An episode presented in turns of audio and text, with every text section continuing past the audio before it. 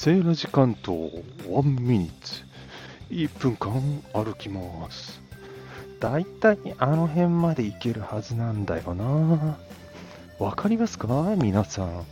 1分間で自分がどれぐらい進むか。覚えておくといいですよ。目先目的地があった時に無意味に走らなくて済みますからね。